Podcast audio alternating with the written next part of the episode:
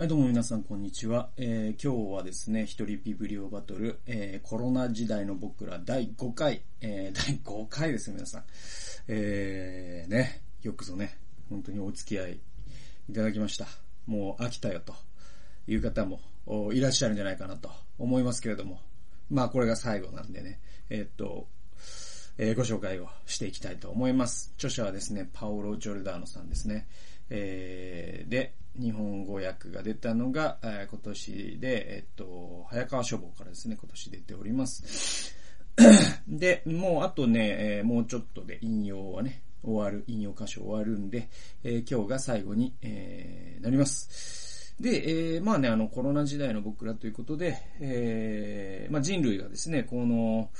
おもう、あまねく、全世界が、あ大変な状況を、になっていて。で、まあ、あのー、あんまりね、日本では報道されませんけれども、あのー、ね、バングラデシュとかですね、インドとかですね、えっ、ー、と、我々の FVA のパートナーがいるような国々というのは、あもうちょっと先進国にはちょっと想像もできないような大変な状態になっていて、えー、だから失業者の数であったりとかもすごいし、感染者の増え方もまた、あ人口が超密だからね、えー、すごいしですね、あと保健医療のインフラが日本ほどは整っていないということもありですね、大変だったりします。で、FA もですね、えっ、と、ね、支援金を送らせていただきましたけれども、おまあですね、本当に世界全体が、あこの問題に立ち向かうというか、あそういう時というのは本当に、えー、ね、歴史の中でも珍しいような、あそういうう時だと思いますよね。はい。戦争にしても、まあ、あのね、当事者国同士の問題であるし、えー、金融崩壊といいますか、あの、大恐慌とかですね、1920年代の。まあ、あれもですね、第二次大戦の遠因になったとは言われてるけども、でもそれでもやはりです、西側諸国の問題だったと。えー、でも今回の問題というのは、あもうそういう、えー、地震とかの自然災害ともまた違ってですね、全人類が直面している。それはまたこのグローバル化ということの結果でもあるよということなんですけれども、おまあじゃあこの えステイホームの時期にというか、もちろんね、あの今、会社が始まったよと、学校が始まったよという方も、たくさんいらっしゃると思うんですけれども、えー、でもですね、あの、このコロナの影響というものは、うんと、しばらくはですね、残りますから、あ今これを機に考えるという、すごいいい機会なんじゃないかなと思います。で、えー、っと、もう3分話してしまいましたけれども、引用に移っていきたいと思います。659番ですね、1ナンバー。えー、振り返ってみれば、あっという間に接近されたような気がする。6時の隔たり理論が本当かどうか僕は知らない。これはあの、6時の隔たりって第1回かなんかで説明しましたけれども、これ何だったかな？誰って名前忘れちゃったけど、あるね、なんか多分社会学者かなんかが言ったんだよね。で、えっと、知り合いの知り合いの知り合いの知り合いの知り合いの知り合いみたいのを6回繰り返すと、70億人すべてカバーできるっていう理論があって、これはあの、数学的には、あの、全然間違ってないというか、あの、乗数なんでね、えー、それぐらいの桁にはなるんですよね。で、実際そうだと思いますよ。あの、わかんない。もう、で、だから今それってさ、もう Facebook で実証できるんですよね、多分ね。Facebook のユーザー数が世界でじゃあ20億人いるとすると、70億ではないんだけれども、じゃあその70、20億を、その誰の友達の友達みたいなので、何回辿ればみたいなのって Facebook 者は、あの、すべて把握してるはずで、そうすると6時とかまでいかないんじゃないの ?Facebook とかで考えたら。5時ぐらいで行くんじゃないですかね。5回ぐらい。えー、だから知り合いの知り合いの知り合いの知り合いぐらいで、えー、もう全 Facebook ユーザーをカバーできる気がしますよね。えー、そんな感じですね。で、えー、まあでも、それが、実は、あの、6時の隔たりっていう理論が、このコロナで言うと、実はその、ね、ある一人、地球上の一人 から始まった 感染者ゼロ号と言われるですね、その人から始まった。まあ、あのね、中国の武漢にね、その人がきっといたんでしょうということにはなっていますけれども、おその人から、あじゃあ僕にたどり着くまでに、まだまだ距離があるなと、みんな世界中の人思ってたと思うんですよ。イタリアの人も思ってた、日本の人も思ってた、アメリカの人も思ってたんですけれども、お実はその、その人から、その次の人、次の人、次の人って言ったら、おもう、もう俺の番みたいになるわけですよ。ね。はい。えー、で、それをですね、このパウロさんが、すごくですね、臨場感を持って書いていて、続きを引用します。えー、知り合いのつてを辿っていくと、驚くほどわずかな人数を介しただけで、世界の誰とでも繋がってしまうというあの話だ。でも、今度のウイルスは、まるで網の目をたどる昆虫のように、そんな人の縁の連鎖によじ登り、僕たちの元にたどり着いた。中国にいたはずの感染症が、次はイタリアに来て、僕らの街に来て、やがて誰か著名人に陽性反応ができ出て、え僕らの友達の一人が感染して、僕らの住んでいるアパートの住民が感染した。その間わずか30日。えー、そうしたステップの一つ一つを目撃するたび、確率的には妥当でごく当たり前な出来事のはずなのに、僕らは目を見張った。えー、信じられなかったのだ。まさかの事態の領域で動き回ることこそ、初めから今度のウイルスの強みだ。えー、僕らはまさかをこれでもかと繰り返した末に自宅に閉じ込められ、買い物に行くために警察に見せる外出理由証明書をプリントアウトする羽目となったということで。ええー、ね。だから、その知り合いの知り合いって辿っていた時に、なんだろうな。結構ね、フェーズが変わったのが、あの、有名人とかがね、感染者が出始めたのが、結構、あ、自分もそうなるかもしれないみたいな、多くの人が思い始めたっていうのは、これ日本だけじゃなくて世界でそうで、えっ、ー、と、例えばあの、アメリカだと、トム・ハンクスがですね、感染したりとか、あれ大きなニュースになったし、で、その時にまあ人々は、じゃあアメリカでもこう、舐めてた人がいたんですけども、おこれはまずいぞと思い始めたりとか、まあ日本だったらもう完全にあれですよね、あの志村さんのね、えー、が亡くなられたということを境にですね、なんかフェーズが変わったということがあります。で、で、じゃあ有名人のその次は、な有名人が関わるんだったらもう自分もまあそう、あのね、感染するかもなぐらいになってって。で、そうするとですね、もう同じの街にもじゃあ何人もいるっていうなってって。で、そうすると自分のアパートにも感染者がいるみたいにな、とかってなるんで、自分の知り合いね、個人的な友達が感染しましたよという方も、これを聞いている方の中にもいらっしゃるかもしれないですね。自分が感染したよという方も、あもしかしたらいらっしゃるかもしれないんでね。えー、そういうことなんで、えー、それっていうのが、まあ、まさにその6時のつながりっていうことによって引き起こされていると。で、まあ、あの、グローバリズムっていうのは、この6時のつながりというのを、やっぱ地理的な地平を広げるわけですよね。えっと、これが、例えば、じゃあ、あの、江戸時代みたいな時に、えー、この同じですね、コロナウイルスが流行っていたら、多分ですね、武漢で終わってたんですね。えっ、ー、と、というのは、江戸時代とかって人の交易はあるんだけれども、まあ、明治でもいいですよ。あの、日本から、あか外国に出るにはですね、えっ、ー、と、何ヶ月という船旅をしなければいけなかったわけで、そういう人たちは本当に少なかったわけですよね。えー、なのでですね、えっ、ー、と、人の移動というのがすごく少ないので、えっ、と、なんだろう、その一つの都市の中の出来事で終わるんですね。まあ、スペイン風邪というのはその時代ね、そのヨーロッパ同士は陸で繋がっていますから、あその国をまたいで、えー、すごく広がったゆえに1000万ぐらいのですね、死者を出したと言われているのかな。あものすごい大変なことだったんですけれども、おでもですね、あの、今のグローバリズムというのはそういうう国境というものを本当にこう、人がこれだけ移動するということが相まってですね、えー、その6時のつながりっていうのが、もうあまりにも早かったわけですね。ああ、もう遠くになんか米粒みたいに見えるなーって思ってたら、次の瞬間もう鼻先にいたみたいな、そういう速さなわけじゃないですか、体感的にはですね。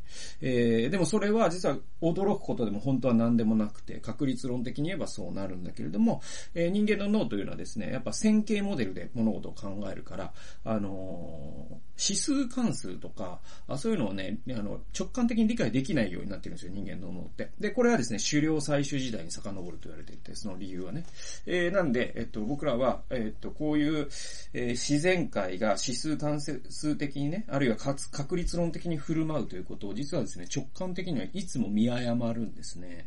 はい。えー、そういうことがあります。えー、次です。あと2つですね、引用はですね。えー、ここまでで9分話しましたけれども、おあと2つです。病気の教訓を記憶に留めよということで、これまあ本書のね、核となるような部分なんですけれども、あの、戦争という言葉の乱用について書いてるうちにっていうのがあって、その、今の状況を戦争のメタファーを使う人多いじゃないですか。ね、まあ、トランプさんとか好んで使ってますけれども、今は戦争なんだとかって言うんだけれども、それは、あの、あながち完全な的外れではないんですよ。というのは平時ではないからね。あの、平和というものは戦争のない状態ではないっていう言葉があって、えっと、それは飢饉とか、あ病気とかですね、その、なんだろう、その人が阻害されているような状態がないことを平和という。だからこれあの、えっ、と、ヘブル語のシャロームとかのね、概念なんだけれども、そういうふうに平和をね、定義した場合、実は、えっ、と、平和がない状態っていうのは戦争さえなきゃ、あ平和、あなんだよということにはならない。ということで言うと、実は今は平和ということにはならないわけですね。これだけ人々は困ってるわけですから。だからといって、じゃあこれが戦争なのかというと、えー、違うわけですよ。あの、戦争ではないんですよ。で、この戦争のメタファーで語ることのリスクは何があるかというとですね、あの、戦争というのは、あの、まあ、えっ、と、古典的なね、あの、戦争論という本がありまして、クラウゼビッツかっていう人が書いた。で、戦争っていうのは外交の延長であると。で、言ってるんですね、クラウゼビッツはですね。で、えっと、その、その理論でいくと、戦争っていうのは、主権国家と主権国家の戦いなんですよ。外交の延長っていうことはね。えー、ディプロマットですね。で、えっと、で、まあ、外交の失敗が戦争でもあるんだけれども、本当はね。なんだけれども、その、戦争という言葉を使うことによって、このあたかも、今この脅威というのが、国対国の脅威のように、えー、話がですね、すり替わっちゃうんですね。論点のすり替えが起こるんですよ。えー、で、実際起きてるわけじゃないですか。そのアメリカが意図的に中国を、ね、えー、中国に賠償金を求めるとかって言い始めてたりとか、アメリカだけじゃないですよ。その、ヨーロッパの国々もすごく反中感情が高まったりとかですね。で、逆に中国って、そういうのをマジレスしちゃう国だから だからまた、そのね、あの、対立が深まったりしているということがありますよね。ね。で、なんかもう、あの、結構初期のニュースで僕呆れた話があってね。なんだったかなあの、韓国ってと日本の間でね、なんかあったんだよな。なんだったかななんだったかなだから、なんだったかなあのね、あったんですよ、そういうのが。えっ、とね、だから、その、日本が、えっ、と、韓国からの渡航者を、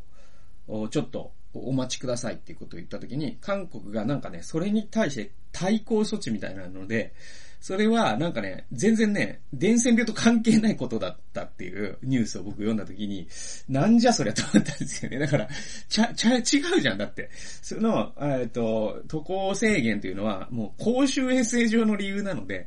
なんかその、せ、それをね、政治的なね、なんかね、その、敵対行為みたいにね、受け取ったとしか考えられない韓国の、なんか、なんか大使をなんか引き上げるとか、あそんなんだったかな忘れたけど、そんなんですよ。でそれってもう、なんかもう、ちょっと、ちょっと頭悪いっていうか、も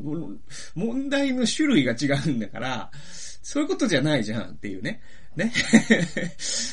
っていうのがあって。で、それはまあ逆に日本もどっかの国に対してしてるかもしれないし。えー、だから、あだからそういう、う戦争という言葉を使うことは、だからパロ、パウロ・ジョルダーノさんは、あ良くないよって言ってるんですよ。僕が今言ったような理由からね。えー、で、で、その後こう続くんですね。戦争という言葉の乱用について書いているうちに、マルグリット・デュラスの言葉を一つ思い出した。逆説的な言葉、その言葉はこうだ。平和の様相はすでに現れてきている。到来するのは暗え、闇のよ、闇夜のようでもあり、また忘却の始まりでもあると。これあの、苦悩という本で言ってるんですって。で、これ平和の様相はすでに現れてきていると。その到来するのは闇夜のようでもあり、忘却の始め、始まりのようでもある。これ面白いですよね。普通、戦平和の様相が、だからその、多分これ第二次大戦とかのこと言ってるのかな？第一次大戦かわかんないけど、とにかく戦争が終わる時に書かれたね、文章で。で、普通、平和の要素がすでに現れてきてるのって、その闇夜のようじゃなくて、むしろ、えっ、ー、と、朝日が昇ったとかね、そういう暗闇の戦争が終わって、えー、日の光が差すことを平和って言うんじゃないのって直感的には思うし、えー、多くの人はそういう風に表現するんですけど、この文学者は、あえて平和の到来は闇夜のようだって言ったんですよ。これは、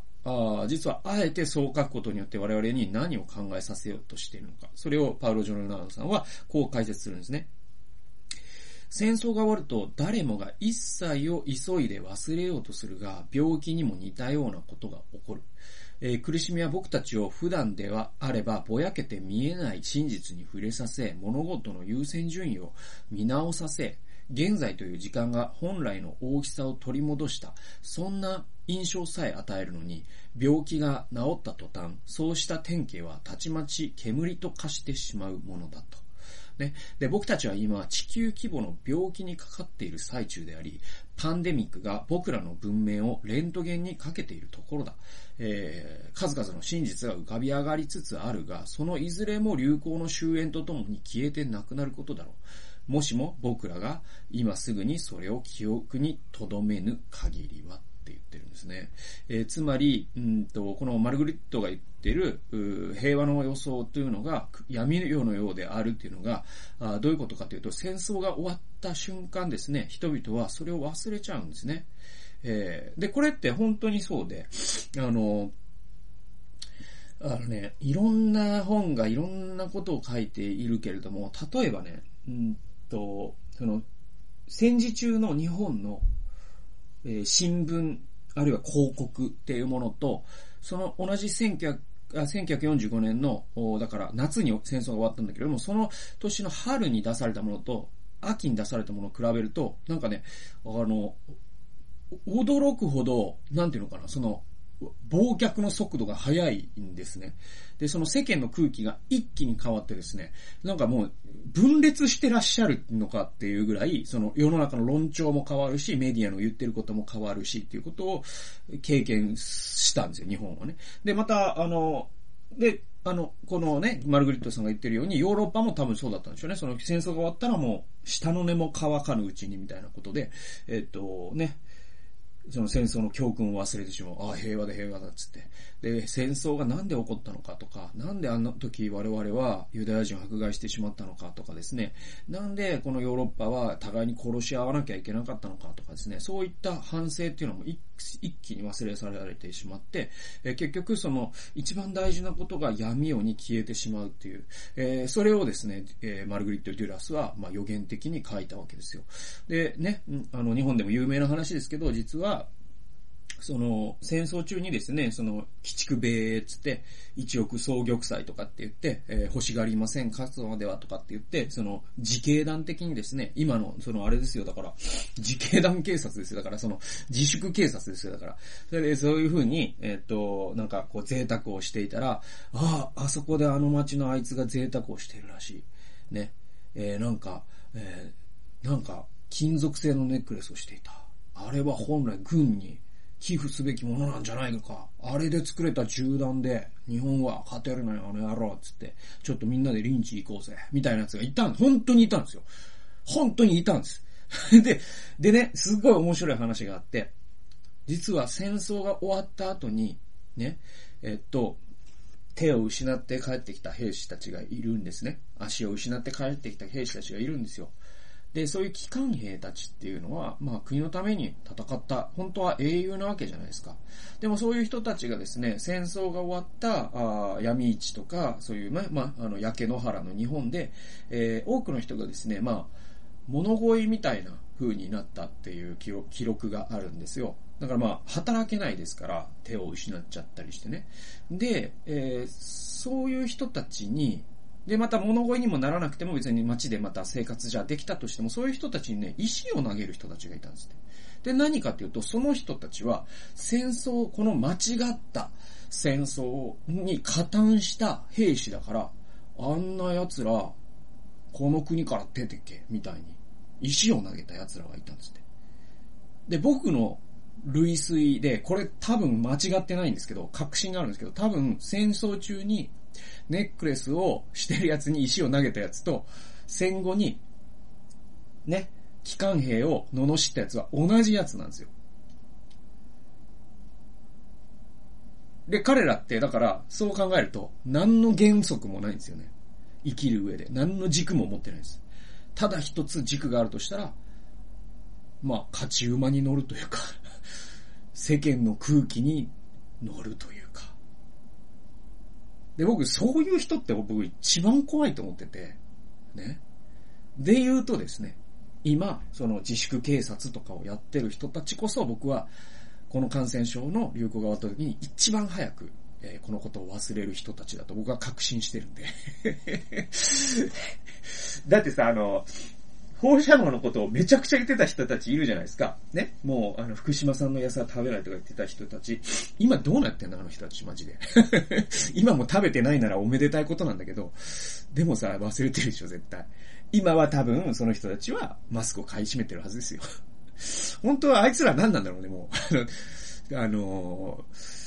あの、まあ、この番組おなじみの言い方で言うと、もう死刑でいいと思いますね。死刑番組だから、僕。ごめんなさい、これ冗談ですかね、皆さんね。これ本当、もうマジレスとかしないでくださいね。マジで。あの、冗談ですから。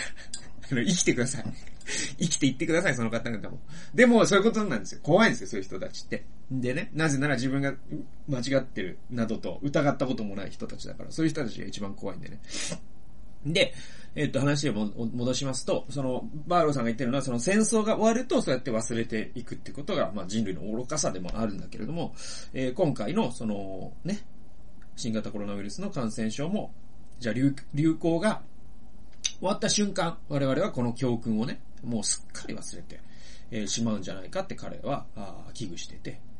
で、特にやっぱりこの地球環境のこととかですね、え生物多様性のこととかっていうのは、あやっぱりですね、すぐ忘れられてしまうんじゃないか。だからこそ我々はこれをしっかり覚えておこうぜって、パウロさんはそれを、まあ、この本が一番言ってることってそれなんですね。覚えておこうぜって言ってるんですよ。で、これは僕はね、その、ここで、え彼がその個人的なね、病気の体験っていうことも言ってて、で、えっと、それ僕すごくわかるんですよ。僕はその2年間、病気療養をしたことがありますから、で、その時に本当にですね、なんだろうな、ここでもね、書かれてるけど、天形って書かれてるんですよね。まあ、刑事。え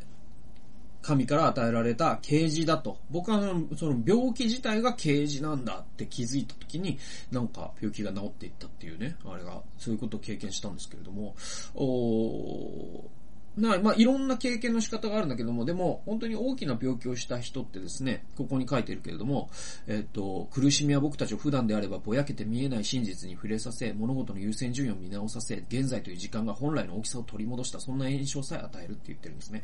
だから病気というとかですね、大きな苦しみっていうのは、実は、その人に真実を見させるというかですね、うん。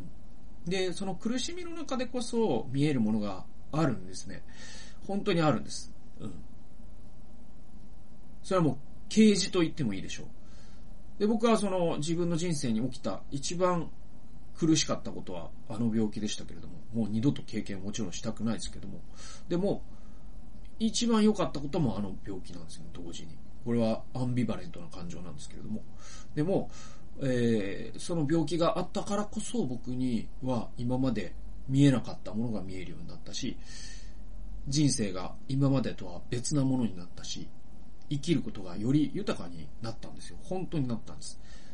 ところが、じゃあその病気から僕はじゃあ仕事に復帰して今、もう5年近くが経とうとしてますけど、その病気のことをじゃあ今思い出そうとしても、やっぱりですね、それでも本当にあの時の感覚を忘れてしまうんですね。悲しいことに。本当忘れて、忘れないでおこう、忘れないでおこうと思っても忘れてしまうんですよ。で、僕なんてですね、その病気をの話をですね、結構時々、あのね、病院とか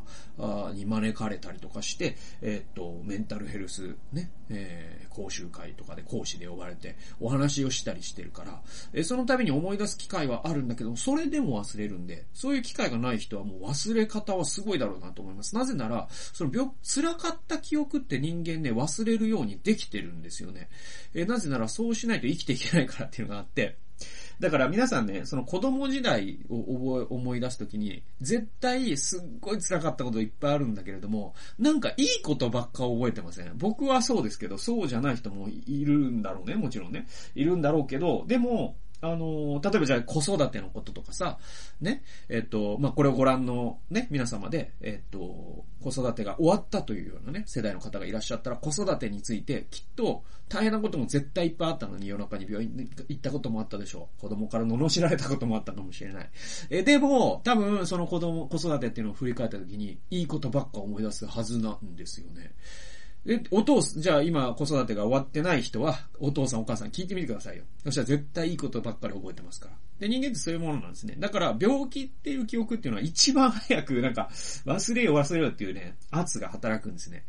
で、えー、じゃあ今ね、えー、パウロさんが言ってるのは、地球が病気にかかってんだよって言ってるんですね。で、地球全体が、まあ、この人類というものが、文明というものが、まあ、その、レントゲンにかけられてると。ね、MRI の機械にかけられてですね、その輪切りの映像をですね、我々は見てるわけですよ。この病、地球が病気になった状態の中でね。えー、だけど、えー、それでいろんなことが分かってきてるんですよ。そのグローバリズムというものの限界であったりとか、その環境負荷っていうのがすごいぞということとかですね、民主主義って何なのとかですね、いろんなことが分かってきてる。で、その病気、このこのパンデミックの状況が人間の本質をね、あぶり出しているという状況もあるわけですよ。ね。えー、だけれども、その流行の終焉とともに、そういうものがきっとパッて消えてなくなっちゃうだろう。そのレントゲンの写真で、この診断書に基づいて、今度から我々はどんな文明を築いていけばいいのかっていうのを本当は考えないといけないのに、流行が終わったら多分このレントゲンの写真自体を人類は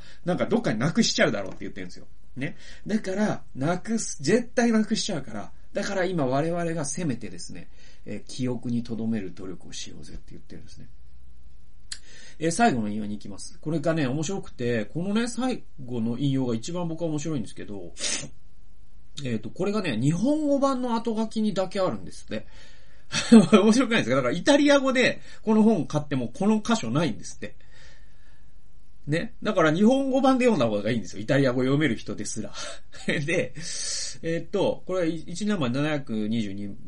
2番に、だから日本語版の後書きにパウロさんが書き下ろしてくれた文章があって、それが僕は忘れたくないっていう言葉で始まる、まあ、詩的な散文なんですよね。えー、読みますね。僕は忘れたくない。ヨーロッパが出遅れたこと、遅刻もいいところだった。その上、感染状況を示す各国のグラフの横に、その、この最難下でも僕らは一体だとせめて象徴的に感じさせるために、もう一つ全ヨーロッパの平均値のグラフを並べることを誰一人として思いつかなかった。だから、各国のイタリアの感染者、フランスの感染者、えドイツの感染者、えスペインの感染者とかっていうグラフが、まあ、テレビで流れてたんでしょうよ。イタリアでもドイツでもね、フランスでもね。でも、誰も思いつかなかった。それは、ヨーロッパ全土で感染者が何人かっていう風な発想がなかった。で、これはその最初の方で僕が言った危険社会という、うん、ウルリヒ・ベックがね、言ったそのリスクっていうのは国境を無効化するということで言えば、あの、コロナウイルスって国境、国境があるからあ渡らないでおこうかとか死するウイルスじゃないじゃないですか。そんなウイルス、そんな自然界のものはないじゃないですか。だから本当は、このスケールを考えると、実は各国の状況を比べることに本当はあんまり意味なくて、だけど僕らってすごい、この脳内にある世界観が、そのね、えっ、と、地図って2つあるんですね。ジオグラフィックなマップと、ポリティカルなマップっていう、英語で言うとそういうね。あの、だから世界地図が、ジオグラフィックですか、ポリティカルですかって言ったら、ジオグラフィックな世界地図っていうのは、ちょっと、持ってこようか。えっと、ここにね、地球儀ありますよ。ね。地球儀あります。で、これ見えるかな、皆さん？で、えっと、例えばね、この、この地図は、えっと、ジオグラフィックポリティカルみたいな感じですね。っていうのは、あの、ジオグラフィックなマップっていうのはですね、基本的にこういうね、まあアジアを映すと、こういう風に、えー、地形が書かれてるんだけれども、地形だけが書かれてます。そこに山脈があるよ、海があるよ、川があるよ、それだけがわかるようになっているのがジオグラフィックなマップですね。で、ポリティカルなマップっていうのは、えっ、ー、と、このマップ上に、例えばアメリカとカナダの間に線が引かれているよとかですね。はい。えー、このアメリカだったら州の、テキサス州のところに直線的な、で、メキシコとアメリカの間に線が引かれてたりとか、あそういう、要はその、これ、こっからここがこの国でっていうのがわかるようになってるのが、ポリティカルなマップなんですよ。で、あの、ウイルスはですね、完全にジオグラフィックに振る舞います。ところが、我々はポリティカルに物事を考えるんですよ。日本は何人韓国は何人ね。そういうふうに考えるじゃないですか。でも本当に考えるべきは、その、このね、ジョルダノさんが言ってるのは、実はヨーロッパ全体で考えないと意味ないんじゃないの？って言ってて、これ本当そうなんですよ。で、今回も、実は日本が何人とか東京が何人とか意味なくてですね、アジアで何人なの？アジアの死亡率って10万人あたりいくつなのとかですね、そう考えることの方が実は疫学的には意味があって、そういうことで見えてくるっていうことが何かっていうと、そのアジア人全体の、その感染症の傾向とかですね、そういうのが見えてくるんですね。それによってもっとですね、疫学的に意味のある行動を取ることができる。で、これ学者の人はやってると思うんですけど、多くの、まあ、その市民とか、あるいはまあ、政治家ってまあ、ポリティカルな人間ですから、あの、国同士のね、日本、日本は素晴らしいとかなっちゃうんだけど、でも実は一番、日本が素晴らしかろうが素晴らしくなかろうが、一番考えなきゃいけないのはアジア全体のことであり、で、えー、ひいては世界全体のことなんですよね。で、だからその国境線っていうのを一回なしにして人間がこれと戦ってるんだというパラダイムで物事を本当は見なきゃいけないのに、ヨーロッパですら EU というものがあるヨーロッパですらそれをしなかったということを我々は絶対忘れてはいけないぞって言ってるんですよ。パウロ・ジョルダノさんは。はい。で、次ですね。えー、僕は忘れたくない。今回のパンデミックのそもそもの原因が、えー、秘密の軍事実験などではなく、えー、自然と環境に対する人類の危うい接し方、森林破壊、僕らの軽率な消費行動にこそあること。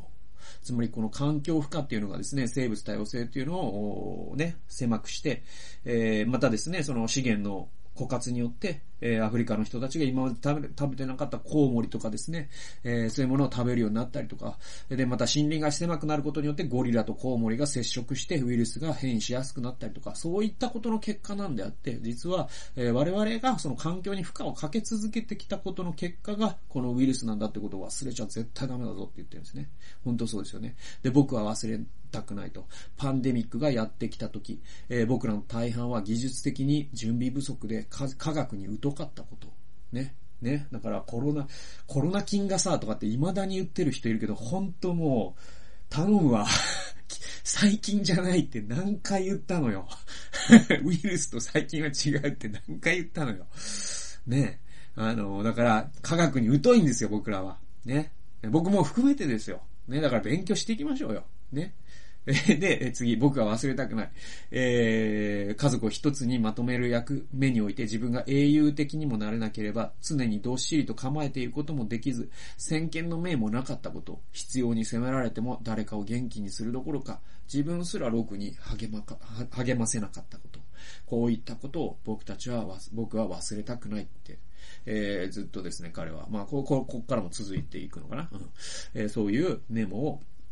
紹介してて、で、彼が最後に、その全世界の人に呼びかけてるのが、この忘れたくないリストをノートに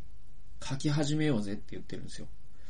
で、これ本当にね、あの、彼の提案なんですけど、これはもう日本全国の人がやったらいいと思いますね。あの、星野源さんのね、動画で踊るのもいいんですけども、忘れたくないリストをね、えー、書くことはより有意義なんじゃないかなと思います。えー、僕は忘れたくないぞと。この時にどう政治が振る舞ったのか、どう僕が動揺したのか、どう僕が間違ったのか、どう家族が、えー、苦しんだのか、ね。で、えっと、日本全体がどういうふうに間違ったのか、えー、ね、自粛警察という人たちがどのように振る舞ったのか、僕たちは忘れてはいけないんですよ。ね。えー、で、忘れちゃいけないのは僕たちは東京オリンピックを開催しようとしていたことを忘れてはいけないんですよ。みんな本当忘れようとしてるでしょ。俺は忘れないよ。本当に本当に。なんか東京オリンピックになんか騒いでた人ほど忘れようとしてる嫌いがあるけど、俺は忘れないですからね。東京オリンピックやらなきゃいいってずっと僕言ってたんですから、だから。ね。だから皆さん、あの、忘れたくないリストをね、ぜひね、作っていただきたいなと思います。そして、えー、せっかく病気になったんだとしたら、ね、えー、単に元の状態に戻るというのはもったいないんだっていうね、イタリアの精神科医の人が言ってるんですよ。病気になったんだとしたら何かを発見して戻ってこいよって言ってるんです。で、これ地球全体にも言えることですね。今この地球が、人類が病気になってるわけですよ。えー、だとしたら、この人類はですね、新たな何かの発見をして、このパンデミックを収束させないと、パンデミックになった甲斐がないじゃないかっていうことなんですよ。ね。えー、なので、皆さんもですね、一人一人、これは忘れたくないぞということをメモしていってみてはいかがでしょうか。ということで、えー、長くなりましたけれども、第5回、コロナ時代の僕ら、これにて最終回でございます。えー、次回からまたちょっと違うね、本であったりとか、まあ、いろんなことを話していきたいと思っておりますので、えー、どうぞですね、チャンネル登録とかですね、あの、えー、知り合いに紹介するとかね、えー、たまにはしていただけると嬉しいなと思っております。そんな形で、はい、えー、最後まで聞いてくださってありがとうございました。それではまた次回の動画及び音源でお会いしましょう。さよなら。